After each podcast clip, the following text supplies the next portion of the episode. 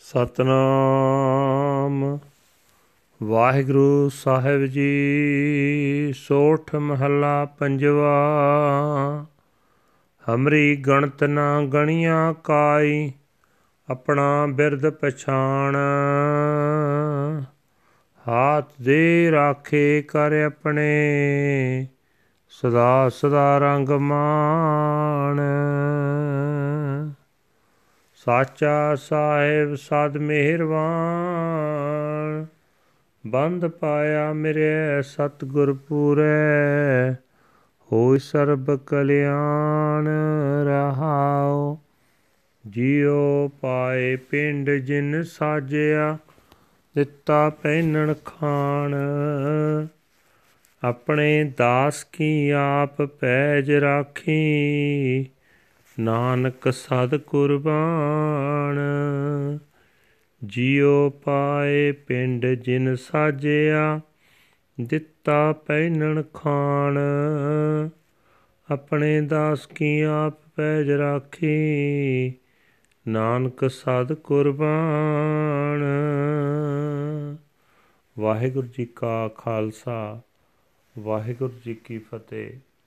ਇਹ ਹਨ ਅੱਜ ਦੇ ਪਵਿੱਤਰ ਹੁਕਮਨਾਮੇ ਜੋ ਸ੍ਰੀ ਦਰਬਾਰ ਸਾਹਿਬ ਅੰਮ੍ਰਿਤਸਰ ਤੋਂ ਆਏ ਹਨ। ਸਹਿਬ ਸ੍ਰੀ ਗੁਰੂ ਅਰਜਨ ਦੇਵ ਜੀ ਪੰਜਵੇਂ ਪਾਤਸ਼ਾਹ ਜੀ ਦੇ ਸੋਠ ਰਾਗ ਵਿੱਚ ਉਚਾਰਨ ਕੀਤੇ ਹੋਏ ਹਨ।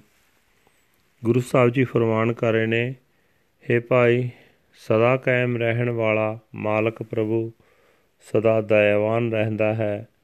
ਕੁਕਰਮਾਂ ਵੱਲ ਪਰਤ ਰਹੇ ਬੰਦਿਆਂ ਨੂੰ ਉਹ ਗੁਰੂ ਨੂੰ ਮਿਲਾਉਂਦਾ ਹੈ, ਜਿਸ ਨੂੰ ਪੂਰਾ ਗੁਰੂ ਮਿਲ ਪਿਆ।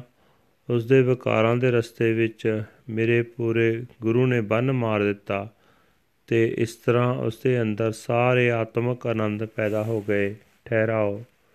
हे ਭਾਈ, ਪਰਮਾਤਮਾ ਅਸਾਂ ਜੀਵਾਂ ਦੇ ਕੀਤੇ ਮੰਦ ਕਰਮਾਂ ਦਾ ਕੋਈ ਖਿਆਲ ਨਹੀਂ ਕਰਦਾ। ਉਹ ਆਪਣੇ ਮੁੱਢ ਕਤੀਮਾਂ ਦੇ ਪਿਆਰ ਵਾਲੇ ਸੁਭਾਅ ਨੂੰ ਚੇਤੇ ਰੱਖਦਾ ਹੈ। ਉਹ ਸਗੋਂ ਸਾਨੂੰ ਗੁਰੂ ਨੂੰ ਮਿਲਾ ਕੇ ਸਾਨੂੰ ਆਪਣੇ ਬਣਾ ਕੇ ਆਪਣੇ ਹੱਥ ਦੇ ਕੇ ਸਾਨੂੰ ਵਿਕਾਰਾਂ ਵੱਲੋਂ ਬਚਾਉਂਦਾ ਹੈ।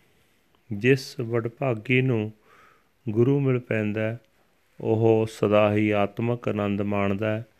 हे ਭਾਈ, ਜਿਸ ਪ੍ਰਮਾਤਮਾ ਨੇ ਜਿੰਦ ਪਾ ਕੇ ਸਾਡਾ ਸਰੀਰ ਪੈਦਾ ਕੀਤਾ ਹੈ, ਜਿਹੜਾ ਹਰ ਵੇਲੇ ਸਾਨੂੰ ਖੁਰਾਕ ਤੇ ਪੁਸ਼ਾਕ ਦੇ ਰਿਹਾ ਹੈ, ਉਹ ਪ੍ਰਮਾਤਮਾ ਸੰਸਾਰ ਸਮੁੰਦਰ ਦੀਆਂ ਵਿਕਾਰ ਲਹਿਰਾਂ ਤੋਂ ਆਪਣੇ ਸੇਵਕ ਦੀ ਇੱਜ਼ਤ ਗੁਰੂ ਨੂੰ ਮਿਲਾ ਕੇ ਆਪ ਬਚਾਉਂਦਾ ਹੈ हे ਨਾਨਕ ਆਖ ਮੈਂ ਉਸ ਪਰਮਾਤਮਾ ਤੋਂ ਸਦਾ ਸਦਕੇ ਜਾਂਦਾ ਹਾਂ ਵਾਹਿਗੁਰੂ ਜੀ ਕਾ ਖਾਲਸਾ ਵਾਹਿਗੁਰੂ ਜੀ ਕੀ ਫਤਿਹ this is today's hukamnama from Shri Darbar Sahib Amritsar ਅਟਟਡ by our 5th Guru Guru Arjan Dev ji under heading Sort Fifth Mahal, Guru Sahib Ji says that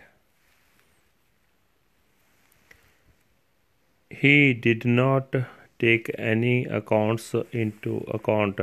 Such a is his forgiving nature.